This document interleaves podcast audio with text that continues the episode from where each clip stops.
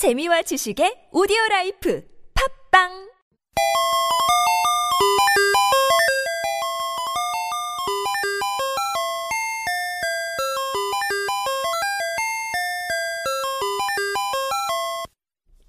어머, 알쏭아, 너 뭐 보고 있는 거야? 아, 20세기 미국을 대표하는 일러스트레이터 노먼 로그웰의 우리가 모두 함께 안고 살아가는 문제라는 작품이야. 제목이 다소 길지? 우리가 모두 함께 안고 살아가는 문제라. 그림도 그렇고 제목도 그렇고 뭔가 의미심장하다. 그치. 원래 노먼 로겔은 작품 활동 초기에는 주로 미국인의 일상적인 생활들을 정겹게 그렸었대. 그러다가 1963년에 들어서면서부터는 당시 그가 관심을 가지고 있었던 사회적 이슈들을 그리기 시작했는데, 이 작품 같은 경우엔 브라운 판결이라는 역사적인 대법원 판결의 영향을 받아 그린 거라고 하더라고. 1960년 뉴올리언스에서 실제 있었던 사건을 모티브로 하고 있는 거지. 그렇구나. 가운데 있는 하얀 원피스 입고 있는 한 흑인 소녀를 보아하니 인종차별에 관한 사회적 문제를 나타내고자 했던 걸까? 맞아. 그 가운데 흑인 소녀의 이름은 루비 브리지스인데, 정부의 학교 통합 시책에 따라 미국 역사상 최초로 백인 학교에 입학하게 된 흑인 소녀래. 불과 60년 전만 해도 미국에서 흑인이 백인들과 같은 학교에 다닌다는 것은 상상조차 할 수 없는 일이었지. 루비가 태어나던 1954년 미국 대법원은 흑백 분리교육을 금한다는 판결을 내렸지만, 흑인 부모들은 섣불리 자신의 아이를 백인들의 학교로 보내지 못했고, 백인 부모들도 시위를 하며 결사적으로 반대했대. 그러던 1960년 루비의 부모는 흑인이 백인보다 지능이 떨어진다며 흑인 아이를 입학시키지 않는 학교 당국에 소송을 걸었고, 지능지수 검사까지 하며 딸을 백인 학교에 입학시켰다고 해. 아, 그런 사회적 분위기였다면 분명 루비의 학교 생활이 순탄치 않을 걸 걱정하셨을 텐데, 그럼에도 남다른 교육의식을 갖고 계셨던 부모님이셨기에 그 학교의 운영 방식이 헌법에 어긋난다는 점에서 소송을 거셨던 거구나. 그렇지. 그렇게 우여곡절 끝에 루비가 윌리엄 프란츠 초등학교에 입학하게 되었는데, 루비의 첫 등교날 백인 우월주의 집단으로부터 협박이 이어졌고, 루비가 다니게 될 그 초등학교 앞에는 화가 난 백인들이 모여서 시위를 벌이고 있었다 하더라고. 입학하게 된 이후에도 넘어야 할 산이 많았구나.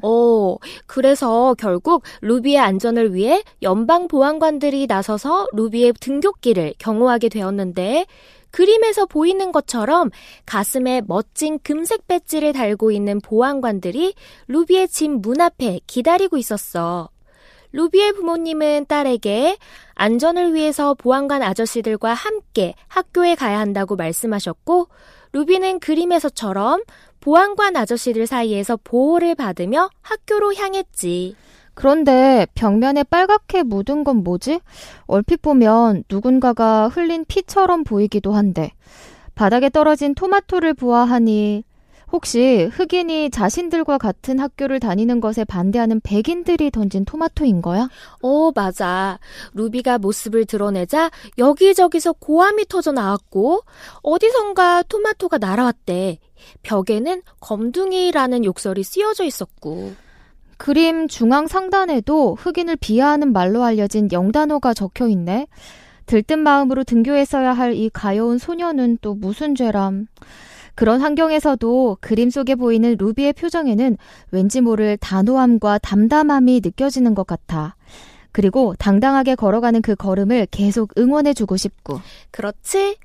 매일같이 이어지는 격렬한 시위와 교내에서 벌어지는 차별이 이 어린 소녀에게는 감당하기 어려운 것이었을 텐데도, 이 루비는 자신을 진심으로 생각해주고 대해주는 바바라 헨리 선생님과 또 부모님의 격려로 꿋꿋하게 차별을 견디고 학교를 졸업했다고 해. 와, 정말 멋지다. 그치? 어린데 정말 대견한 것 같아.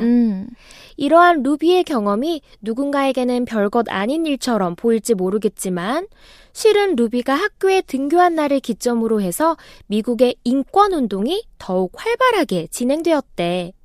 루비가 1학년을 마치고 2학년이 되었을 때 윌리엄 프란츠 초등학교는 인종 통합 정책이 완전히 실현된 뉴올리언스의 첫 번째 학교가 되어 있었다고 하니까. 와, 한 소녀의 힘, 그리고 이 소녀를 뒤에서 지지해주고 이런 문제를 잘못됐다고 용기내 말하며 행동으로 옮겼던 부모가 그 지역을 차츰 바꿔나가기 시작했던 거구나. 정말 멋진 것 같지.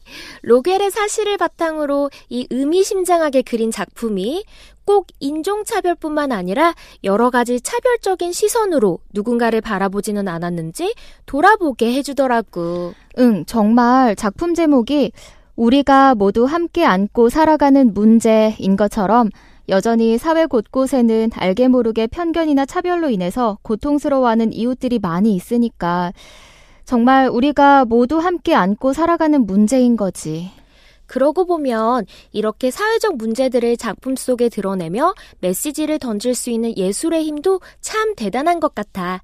달송아, 응. 우린 모든 사람들을 차별하지 않고 사랑의 시선으로 바라보는 따뜻한 사람들이 되자. 나는 이미 그렇게 살고 있는데? 뭐? I love you, 알쏭.